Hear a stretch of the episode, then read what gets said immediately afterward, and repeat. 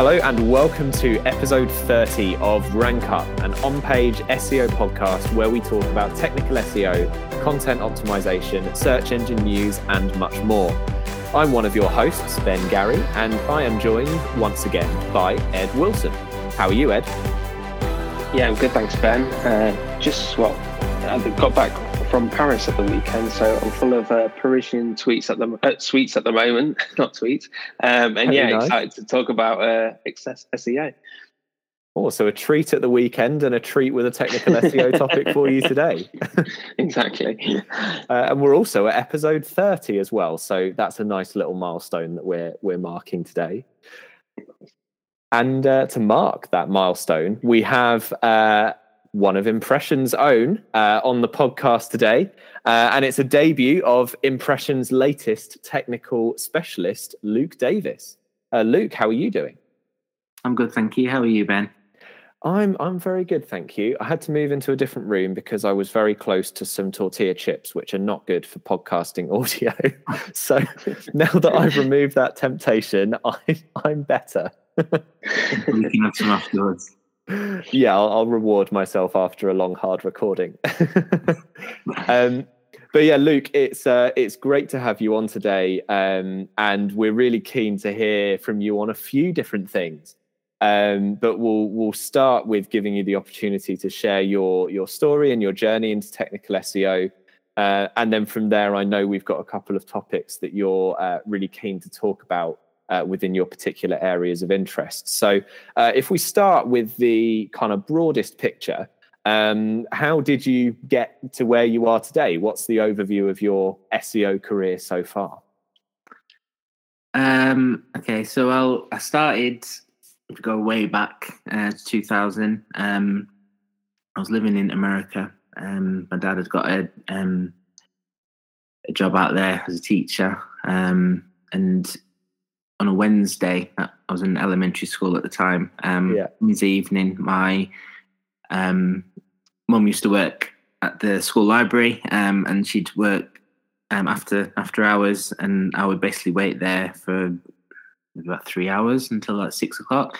Yeah. Um, in the library school um, computer lab, and um, had access to the internet, and I basically just got exposed to the internet uh, once a week for about six months, just basically surfing the web and yeah. getting lost down a multitude of rabbit holes um, and getting, yeah, getting an idea of what the internet was all about. Um, once yeah. I came back to England, um, got myself, well, I'd, I'd, got an email address back then, um, but I'd got a proper one through Yahoo um, and mm. kind of got into um, sort of web development, um, sort of coding my own sites in HTML, CSS, very sort of rudimentary kind of sure. HTML back then. This is 2000, 2001. Um, and then it's carried on from there. Um, I got into blogging maybe about 2008.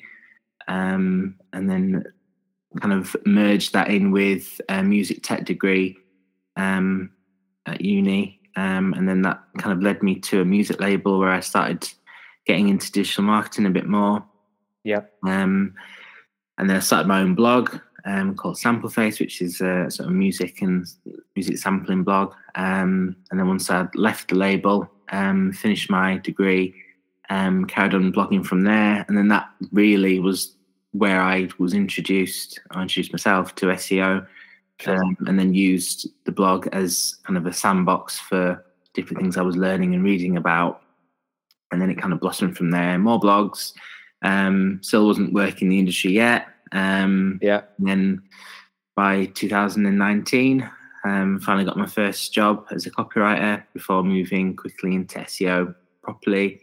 Um, and then yeah, the rest is history, I guess. Yeah, yeah. We'll talk about your uh, specific time at Impression so far and the role you do now in just a second. Um, and I love, I love that you can start your story on a specific day of the week. That's that's a fantastic detail and, and a very good memory. sure, yeah. Um, but yeah, let's talk about what you're doing here at Impression now, because I guess that's most closely related to uh, the topics that we're going to be going into today with technical SEO. Because um, of course you've recently been promoted to a technical specialist here. Um, and on this podcast, we have spoken about some different SEO job roles. We had a recent episode talking all about different career paths in SEO.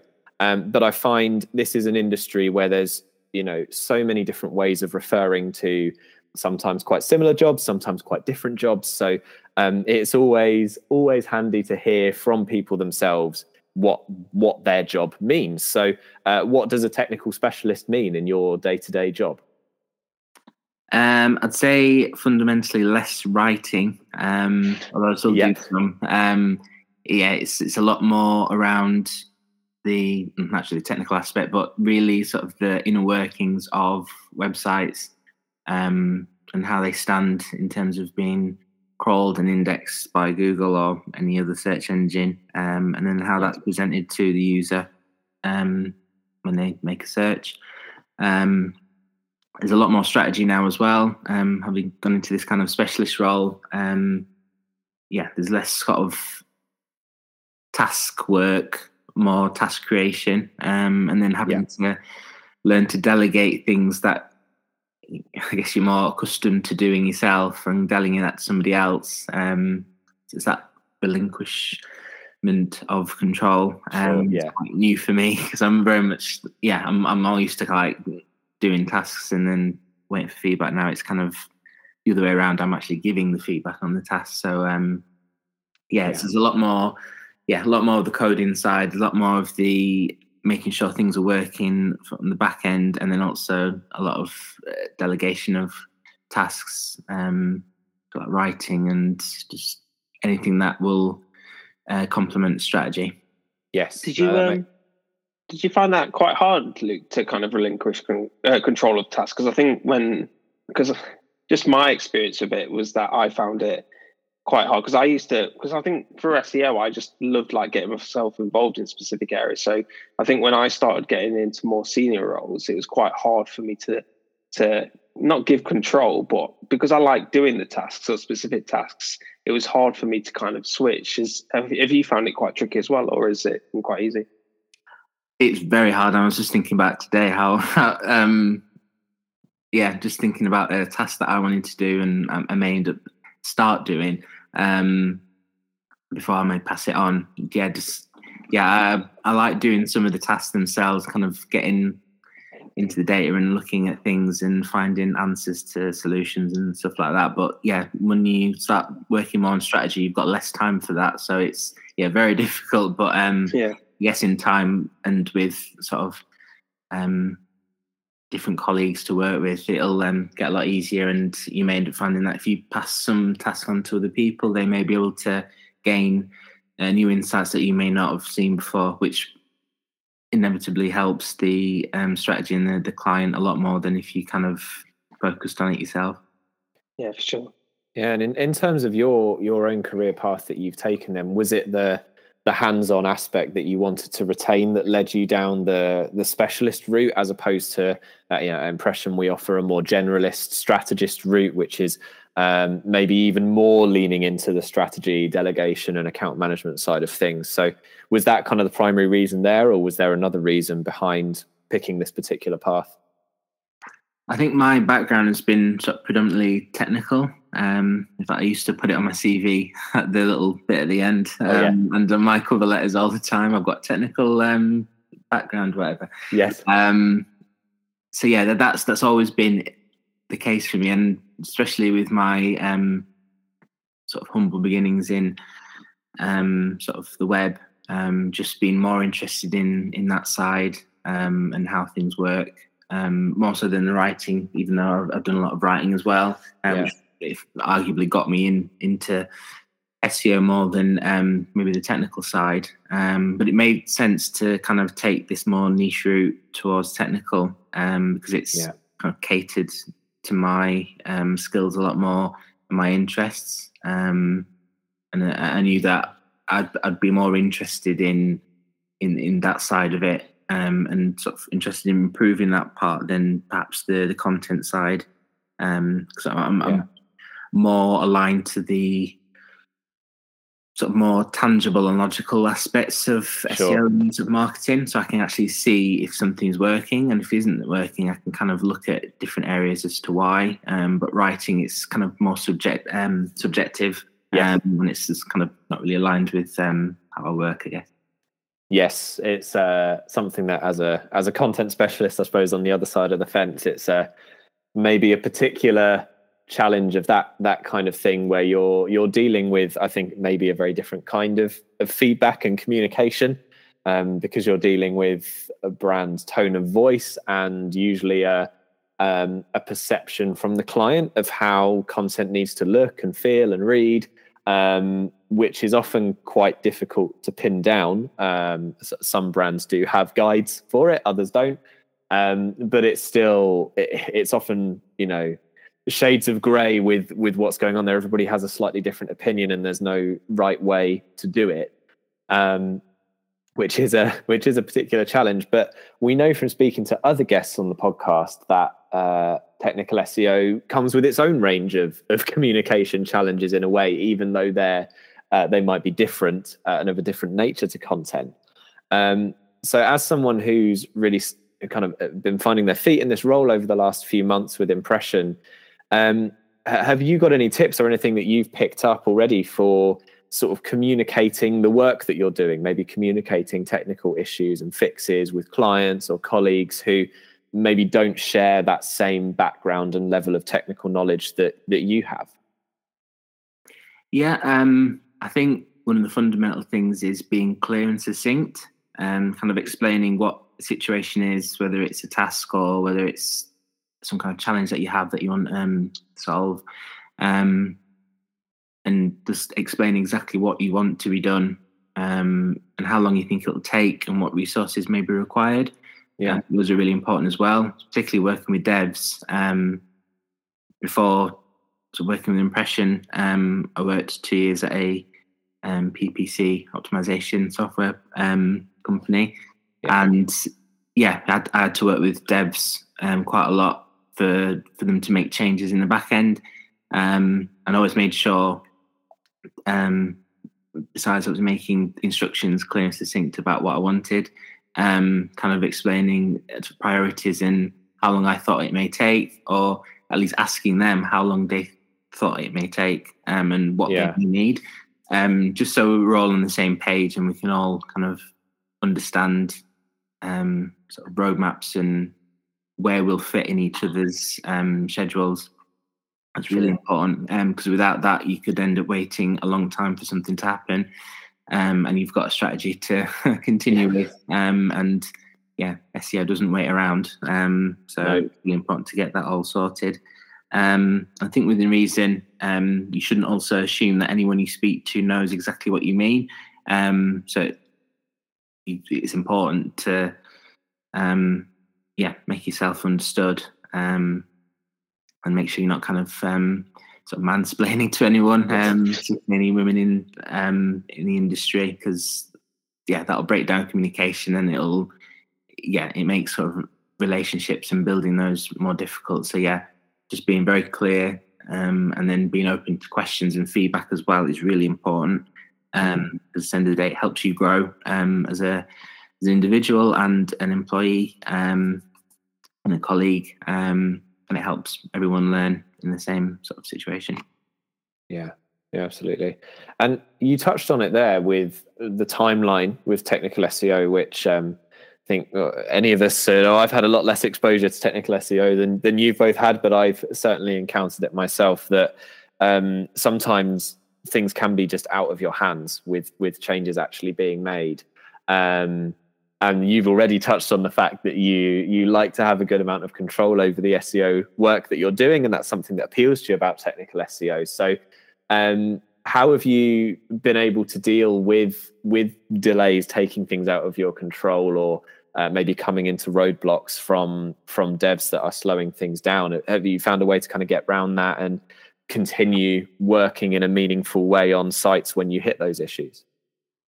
Um, I haven't yet. No, um, I understand. Um, yeah, like I said, having worked alongside devs before, I understand Mm. that they've got their own sort of priorities and they've got their own deadlines to meet. So yeah. I'm understanding in that way. But I'm also aware that um, when working with clients, they pay us um, yeah. to do very specific work, and we need to kind of meet in the middle, as it were, to make sure that our work is done on time and yeah. um, to kind of what we've um, planning to deliver, um, but also kind of meet expectations with um, developers who have their own sort of agendas to yeah to adhere to. So um, yeah, I'm not I'm not there yet, but I think um, yeah, just that that level of understanding and kind of um, yeah, just expressing what you need. Yeah.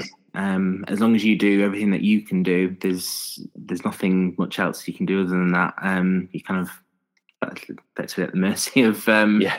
the changes that need to be done, um, and then you just have to wait. Um, but yeah, making making it understood what your priorities are and letting them know that you understand that their priorities are there as well um, is kind of the first step to getting things done as soon as possible. Yeah, well, long may it continue that you haven't experienced those delays because as long as that stays true, it sounds like things will be things will be in a good place. Sure.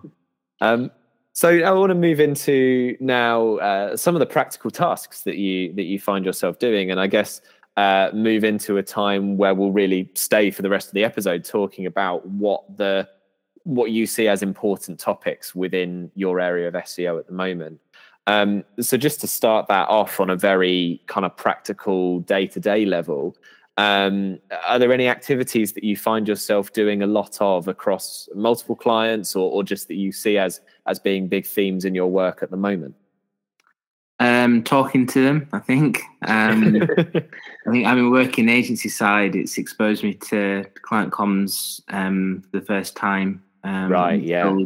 Take some getting used to. I mean, I worked in um, customer service for about six years um, of different jobs, about maybe even seven, um, before getting into digital marketing and yeah, having to speak to customers hundreds um, a week for, for so long, um, you kind of get an idea of how to deal with someone in a yeah. Kind of quote unquote face to face situation.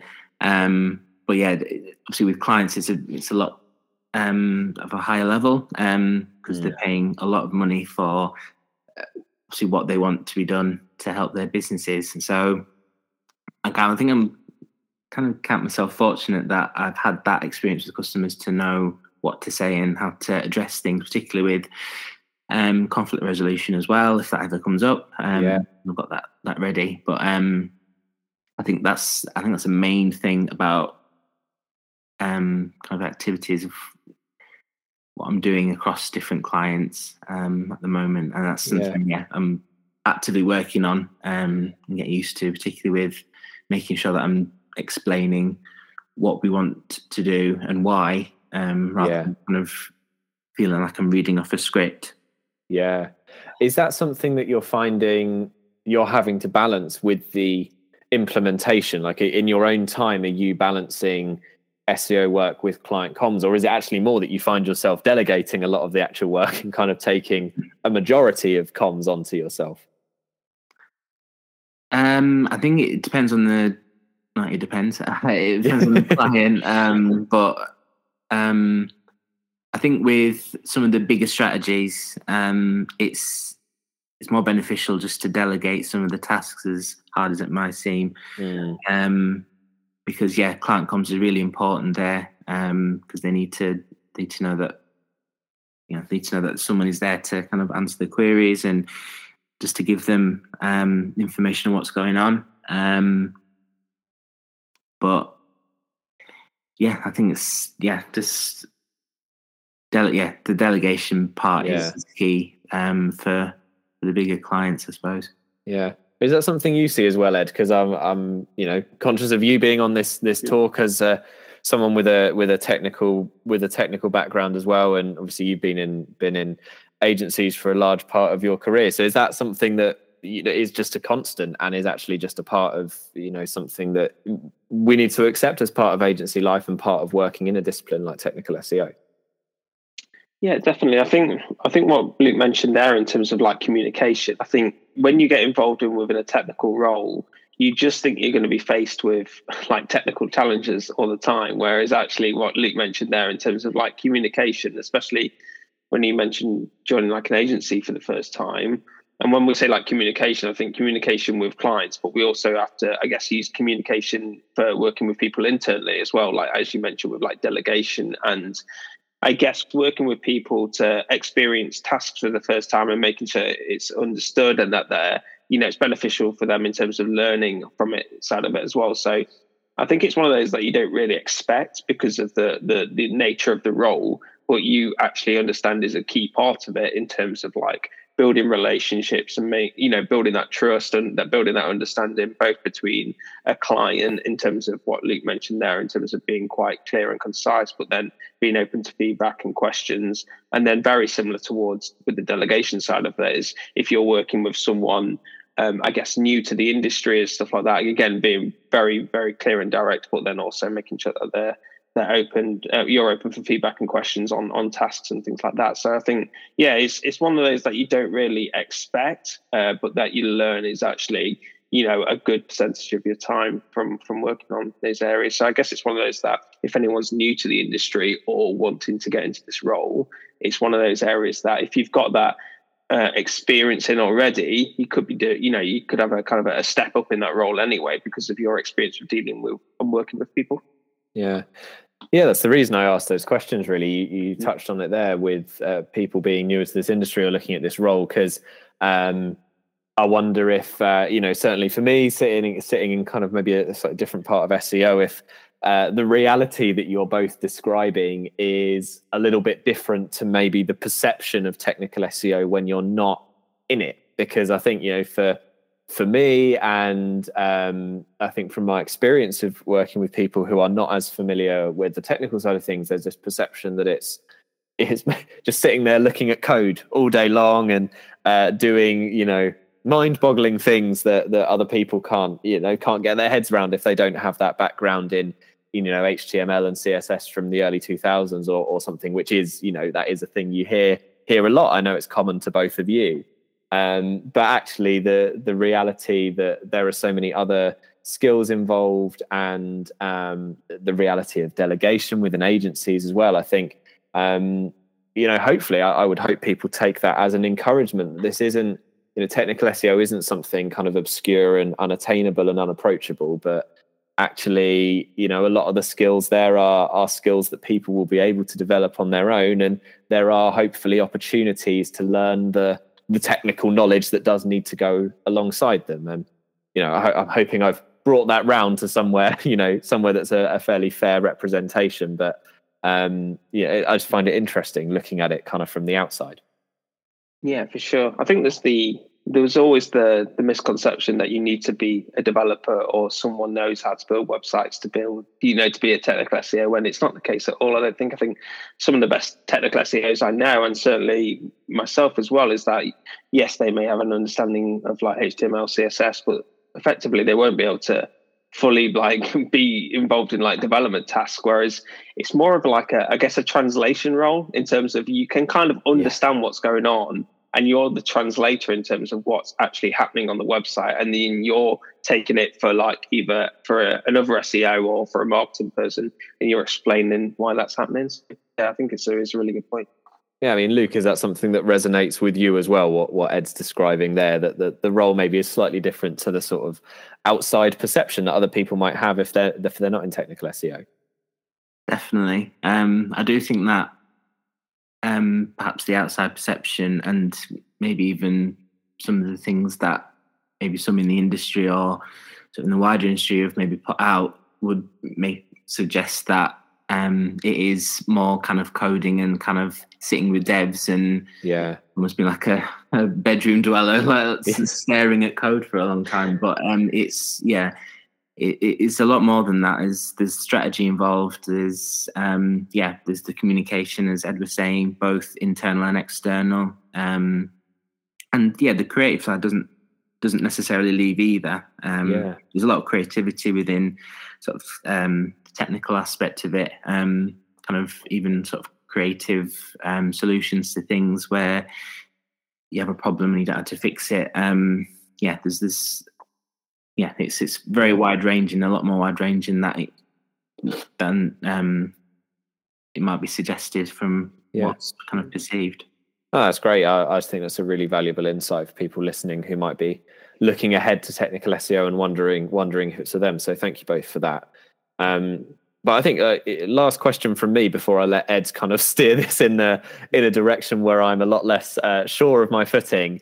Uh, I'm, keen to go into some of the more, uh, I suppose, directly kind of SEO knowledge related stuff now, Luke, and. Uh, and and that kind of starts with the question of what do you think you know from your experience so far and what you're seeing in the industry uh, what what trends should technical SEOs be be keeping an eye on? You know what what is it in the industry that's important for people to be learning about and, and to be aware of at the moment in your opinion? Um, I think this year's of uh, the year of voice search. No, I'm joking. I was re- I was No. really wondering where you were going with that That No, that did no. get me. That did Yeah. get me. I was like, oh wow. no, not that one. Um, yeah, so I'm, I'm in all seriousness, I'm noticing um, a lot of site migrations with a lot of clients um, okay and increased use of um, JavaScript frameworks. Um, I think it's kind of a pivot towards um, PWAs or progressive web apps and kind of these single page solutions for um, for companies in whether it's SaaS or kind of anything else, um, Yeah. business solutions. Um, so yeah, both come with their own respective challenges, as I'm facing personally with having to deal with them um, for different clients. Um, so I think it's important to understand them a bit more um, and kind of minimize any issues that come with them. Um, Particularly for site migrations, I appreciate they can be quite daunting because you're having to move, whether it's a well-established site or a new one, you're moving everything that's there to a brand new place. It's basically moving like moving house. Um, and kind of settling down um, in new surroundings and then having to kind of in some ways reset um, everything for google to then pick that up and then understand oh it's this is what this is and it's from this place um, and having to kind of reconnect everything in terms of authority um, link equity and stuff like that so there's a lot that comes with it and yeah there's a lot of pitfalls that can come through um, with kind of using traffic and potentially not getting it back. So you, you just have to kind of be prepared for that. So I definitely recommend from that side, kind of creating a checklist um, or, or something of that nature. Yeah. Um, until you kind of get comfortable with it and you kind of know, um, have like a, a sixth sense for things kind of changing. Um, and for frameworks, I'd recommend whether you're technically um, astute or not, reading some of the documentation around them, if you know which ones are being used, um, and then just looking around the staging site, um, if the client has one, yeah um, just to get a feel for how things are, particularly with the back end as well. If you're having to use that or put any changes in place, um, yeah, you, you want to familiarize yourself with um, these kinds of things so that when issues arise, you kind of you've got some kind of standing. Um, Yeah. You're not kind of in the dark too much. Um, and yeah, the, the devs will take sort of significant amount of control over that because they're the ones that um, manage it. But you want to be able to, especially if you've got tasks that involve them changing things in the framework, you need to be understand and be able to express what you need done, Yeah. um, so that they understand it and they can get it done as soon as possible.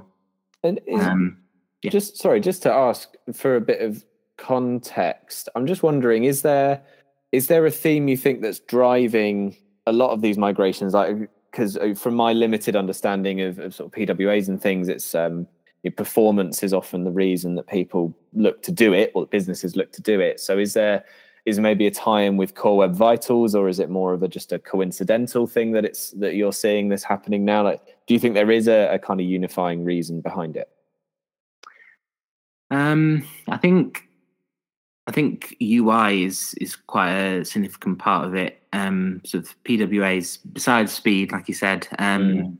I think it's a look that um some companies go for. okay Um, yeah, there's a, there's an appeal to it. I think um, having that kind of clean one page sort of um, design as well yeah. um, kind of caters to I think what they think that users may look for in a in a company. Um, okay. So I think yeah, that's that's something that comes with it, um, and that's why it's important to kind of get an understanding of these kind of frameworks and these um, these systems behind them, um, because while they may look good and they may offer sort of speed optimizations, it's important to understand that if they're not done properly, they can kind of go the other way. Um, so it's kind of yeah it's crucial to keep on top of those things and um, make sure, yeah, that they don't. Yeah, no, that's really good. That's really good insight, and and actually something that I'm sure you know I, have already thought of extra questions, but I'm conscious of there being uh, other topics that I know you're keen to talk about today. Um, so we may have to get you on in the future again to talk about this this a bit more because I don't think it's a topic we've particularly covered on the podcast. So it's one I'm going to mentally bookmark um, but I do know there were there were some other things you wanted to chat about today, Luke. So I'll I'll hand over to Ed to to take the conversation there because he's a little bit more capable of it than I am. Uh, so Luke, with, I know you mentioned site migrations there, but I I know full, fully I'm fully aware that you probably won't enjoy site migration site migrations as no SEO does. But in terms of you personally, what are you kind of enjoying in technical SEO at the moment? I know you mentioned that you've previously found it difficult de- to delegate because you love getting involved in like the data and things like that. So, are there any areas that I, I guess that you're you get really excited about in terms of working on when when focusing on technical SEO? Um, I guess an excuse to use Search Console, um, even with um, kind of my own sites. Um, when I was doing any kind of SEO work on those, um, I would spend yeah a lot of time in Search Console um, I mean, I didn't have anywhere near the levels of traffic that kind of clients do, but there's enough there to kind of understand um, how users are finding sort of my sites, and then it, it's just amazing how um, how much data there is there, and how much useful data, to be more specific, um, around yeah what people are using to search. um, kind of the, the kind of keywords you would never never see in things like Ahrefs and SEMrush because there's no um, average volume behind it, but there is clearly volume. Um, it's just very granular. And I think it's important to kind of um, use that alongside of the tools to kind of shape any strategies and kind of understand the customer journey. So yeah, I, I love going, getting into that and just finding interesting things. And it's also good for like um, sort of content creation as well. Um, mm-hmm.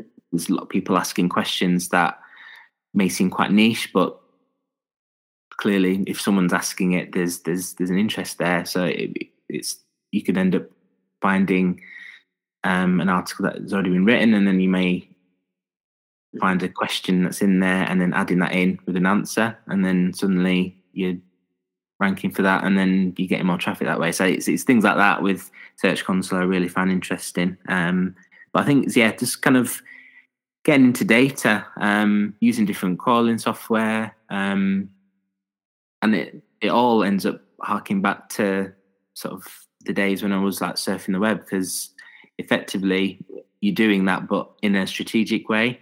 Um, you are literally looking at SERPs. You are kind of clicking on links and going down um, rabbit holes within Reason um, to to find out what makes pages work, what makes them rank, and why, and then using that information to to help clients.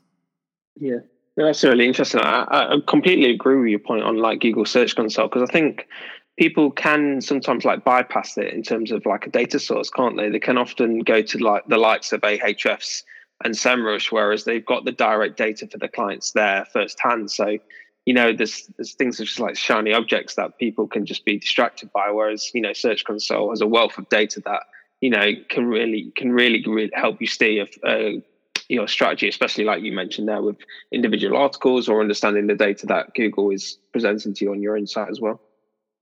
Yeah, I think with um, yeah you kind of make a compromise with some of these tools. So Search Console gives you um, granular data and very a lot more specific um, in terms of search queries, although obviously doesn't show all of them because they can't. But um, obviously that's an, at the expense of a lot of the features and functionality that um, software like Ahrefs or SEMrush can give you um, certain analysis. But then those sorts of um, platforms then give you um, sort of abstractions or estimations of things like clicks and um, kind of percentages of people clicking mm-hmm. through and then leaving that sort of thing um, that may not be necessarily accurate, um, which you may not use in sort of reports and things. So I think it's yeah, it's important to not necessarily use one or the other, but use them all together and pick out the sort of the most relevant um, aspects of each to kind of um, form strategies. Yeah, definitely.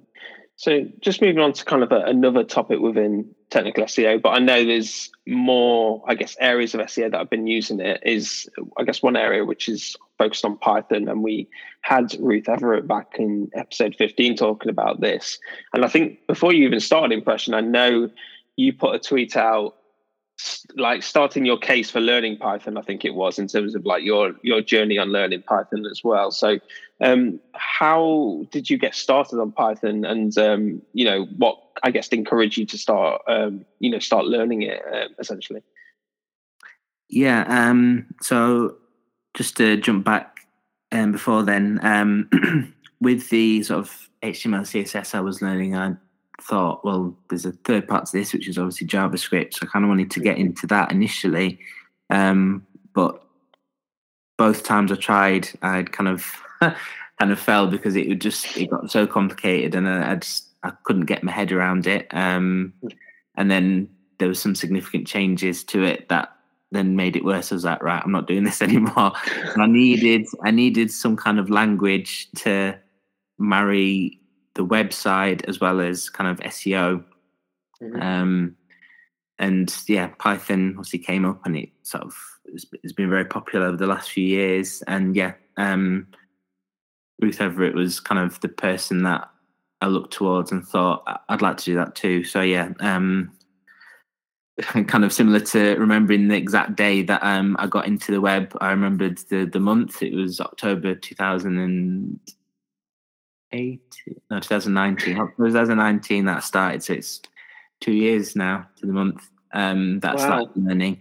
Um, and yeah, I, I, put that thread out and I kind of um, learned in sort of learn out loud, um, putting things in in a sort of uh, tweet thread, tweet thread. Um, just kind of both the successes and failures, as it were, um, of of getting through and understanding it and finding APIs and debugging and all that sort of thing. Because um, I appreciate with learning these sorts of things, um, particularly with Python, you kind of often see the end product, um, and then if you do get an explanation, it's very much here's all the code that you need to use, and it's like, well, what does this line of code mean, or what's a for loop, and that kind of thing. Um, which yeah. obviously you would then need to go and learn about that. But a lot of the a lot of the stuff that you see um, promoted within Python and SEO is very much here's a product and here's how it works without anything underlying. And I appreciate obviously no one can no one can teach you Python within um, these sorts of resource and articles. That's obviously for you to kind of go ahead and, and sort out. But um, yeah, I thought it was important from my from my perspective to um, show that, yeah, what, what it felt like to learn um, the, the language and um, show the successes as well as the failures as well.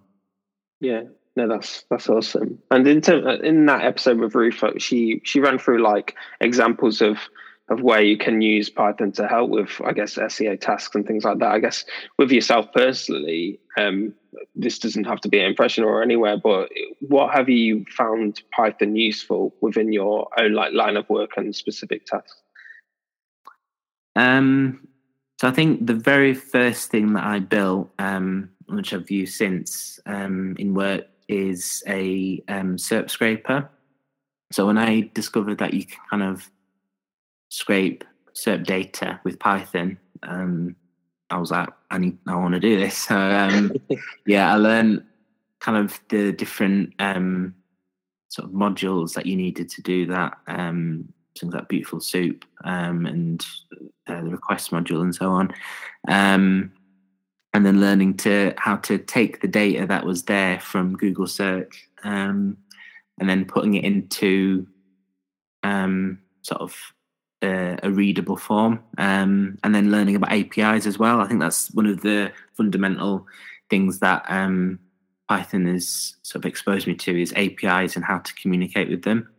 Um, obviously, you can do that with any program, but learning Python and being able to do that has been really, really important. Um, and yeah, I think that scraper it it's something that was a bit of a labor of love because sometimes things wouldn't work and I'd spend hours getting headaches and so on, and then having to sleep on it and then waking up and then going back to it and then having a eureka moment. That happened quite a lot with building that.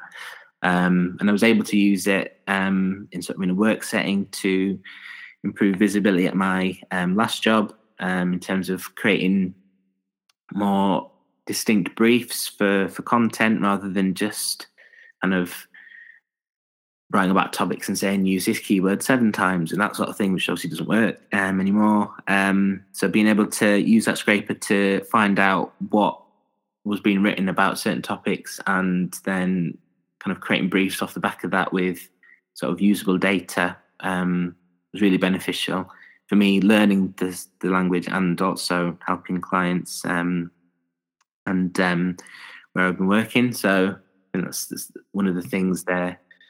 Um, it's been important. Um, and other things as well with my my blogs as well. Um, I've been using things like um, NLP, so natural language processing, um, to kind of understand blog content that I've written, and then even using um, natural language language classification to kind of find ways of understanding the text and then mapping that to um, certain tags and categories, um, sort of improve internal linking. Um, that's something I've been doing for the last year or so, um, and that's been really interesting as well because that's exposed me to machine learning a bit more and um, creating models and and that sort of thing, um, which is like yeah, well, a whole other thing.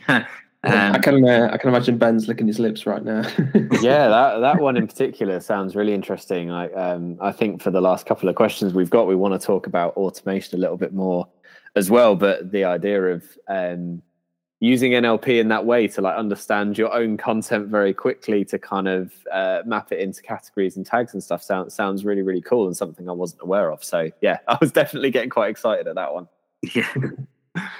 Cool. And so with that with that mention of automation there, and I get that I know with Python it can help look to automate like certain things for you uh, and, and and make tasks a lot e- uh, easier. But also, I know most recently, well, in the past few years or so, there's more discussion and more the, of the introduction of AI uh, and content automation as well. So, at the moment, and we're not talking about, I guess, in the next few years, but where do you feel like there are the best opportunities or the biggest opportunities for automation in SE at the moment? Is it the case that, as you mentioned there, with the, the scripts that you've you've you've been running in recent years that, that, you know there's still a lot of ground to make up on on those areas or are there any specific areas that you can see are you know quite exciting that people can get involved in on a day-to-day basis now I think the two main sort of general areas for automation that I think that benefits SEO the most are um, things that well, I was not menial tasks, but the manual tasks that are done often and mm. we would possibly say waste time that could be better used for more strategic work um, and more content and things like that. Um, and for it to be used as um, a complement to some of the more specific work that we need to do as kind of human beings as opposed to leaving it to AI to do. I think those are the key areas. Um, things like meta descriptions, for example, um, you can either automate those, and there's there's um, there's documentation and there's different scripts and tools that you can now use with Python to kind of gain an understanding of a, a text to then generate the meta description for that, um, which is really useful. Um, mm-hmm. You can also then kind of add the human touch to that. So for for me, um, one of my clients, um, I've been kind of marrying the two. So um, using kind of templated um, meta descriptions to then use um, within an automation script that um, then kind of inputs certain words or kind of a brand name into like three different sets of meta descriptions and then automates it for different products. Um, nice for this one, for example, there was um, 100 different um, types of a product.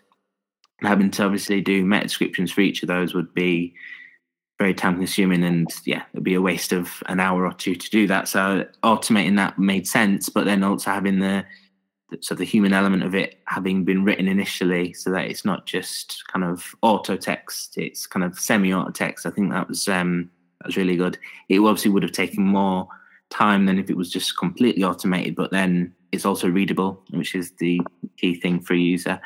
Um, so they make sure that they sort of click on the SERP um, listing. Um, see, I think kind of marrying the two together is really good. Um, meta descriptions is a probably a, fundamental thing to use with automation. Um, but it's just the kind of manual tasks that we come across um, where time could be better served elsewhere that needs kind of that human element. Um, things like reporting as well. Um, that's a good place for automation. If you're constantly having to input numbers in, when you can get sort of um, Python to do it, that's that's really it's really important. Um, yeah. Nice. That sounds awesome. And I know we've we've mentioned there in terms of like that AI and content automation. And um, from our like previous chat with you, we're I know you're keen to touch on the the GPT three as well. I know um, I've been sending a few articles to Ben on this to to get him interested, but I know he's uh, yes. eager to, to, learn on this as well. But um, I guess it's why is this important for SEOs to be keeping an eye on? Maybe we can say specific SEOs, but also I guess people that within content roles as well. I understand there's a lot of like scope for this, but a lot of websites are, from what I can see, are using it already or to, to some degree. But yeah, I guess it could be good, good to understand. I guess why you feel it's important for us to, to keep an eye on.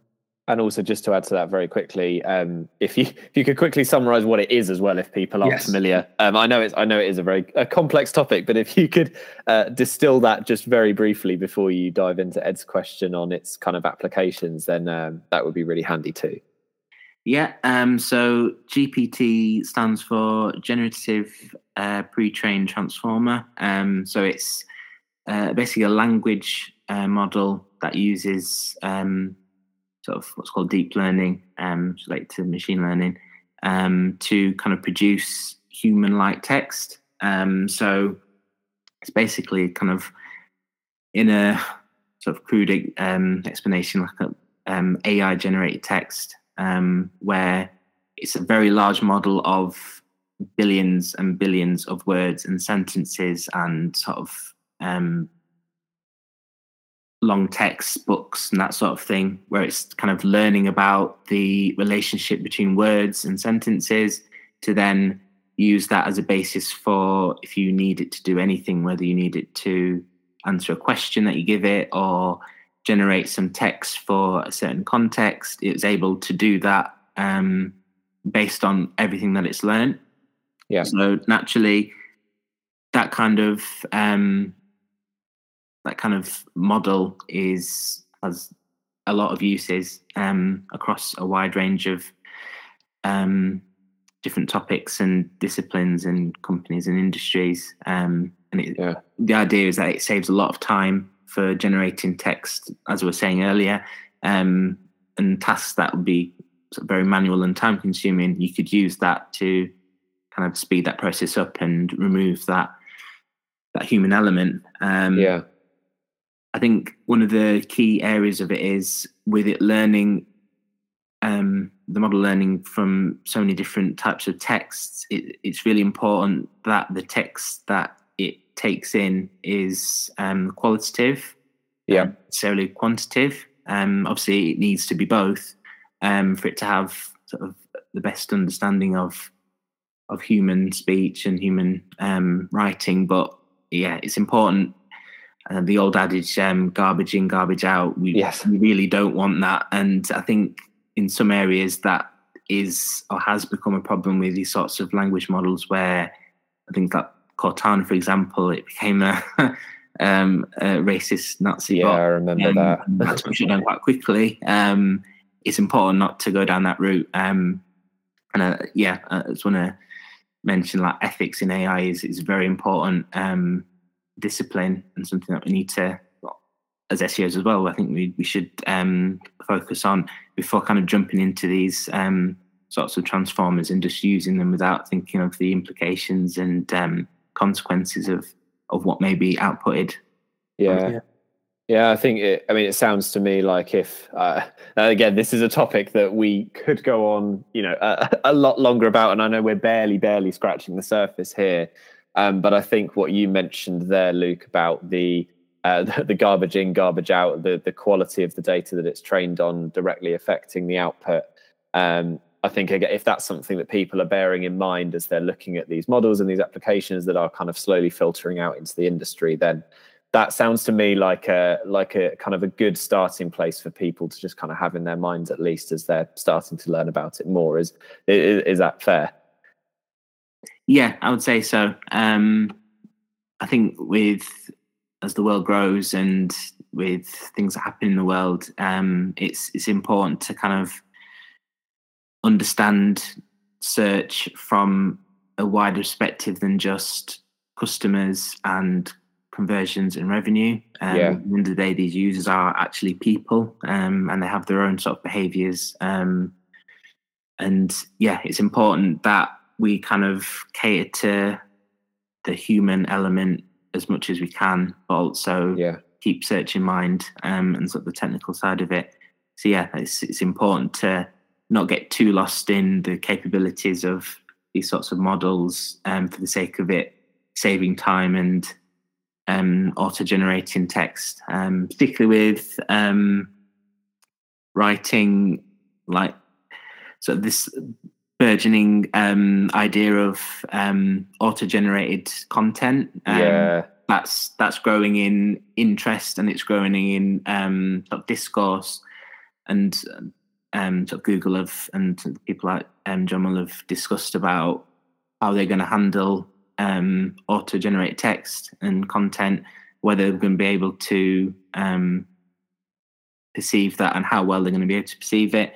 It's not an issue right now. It's not something that's kind of widespread, but it is, I foresee it's something that's going to grow. Um, yeah. And it's important from my perspective, anyway, not to get involved with that on a wider scale. I mean, there's there's there's reasons and there's use cases for it for sort of generic pages necessarily. yeah. But I think as a as a content strategy, I would steer clear of doing that on a wider scale. Um, yeah. Because once you've created that, it's a lot harder to, and once it starts ranking and it's it's established, it's a lot harder to then pull that back and then replace it if it becomes problematic or if Google ends up um, putting things in place where they can kind of find these things out and um, start penalising sites. So it's yeah. yeah. something to keep an eye on. I think. Yeah. yeah sure. That's really good, and um, your your sort of the, the sentiment you put across there about the, the general attitude to search and users as well, I think is uh, is a really good message to kind of tie up this topic for now, as much as it can be tied up. And I'm also glad to hear that it sounds like it's not going to be advisable to uh, replace jobs like mine with with bots spewing out content anytime soon. So I'll hold on to that as long as I can. Um, but unfortunately, we are we are at the end of our time today. Feel like we could have gone into into these topics even more, and uh, I'm very keen to have you on again in the future to do so, Luke, if you're willing. Um, but in the meantime, how can people find you, hear more about what you're doing at the moment, uh, and is there anything else you'd want to direct people towards as we finish? Yeah, um, I'm on Twitter um, at Luke Davis. That's D A V I S SEO, all one word. Um, I've got a multitude of sites, but I'll, um, I'll try and keep it, keep it brief. Um, there's um, Sample Face, uh, which is the music site. There's Culture Face, which is spelled C U L T R Face, all one word.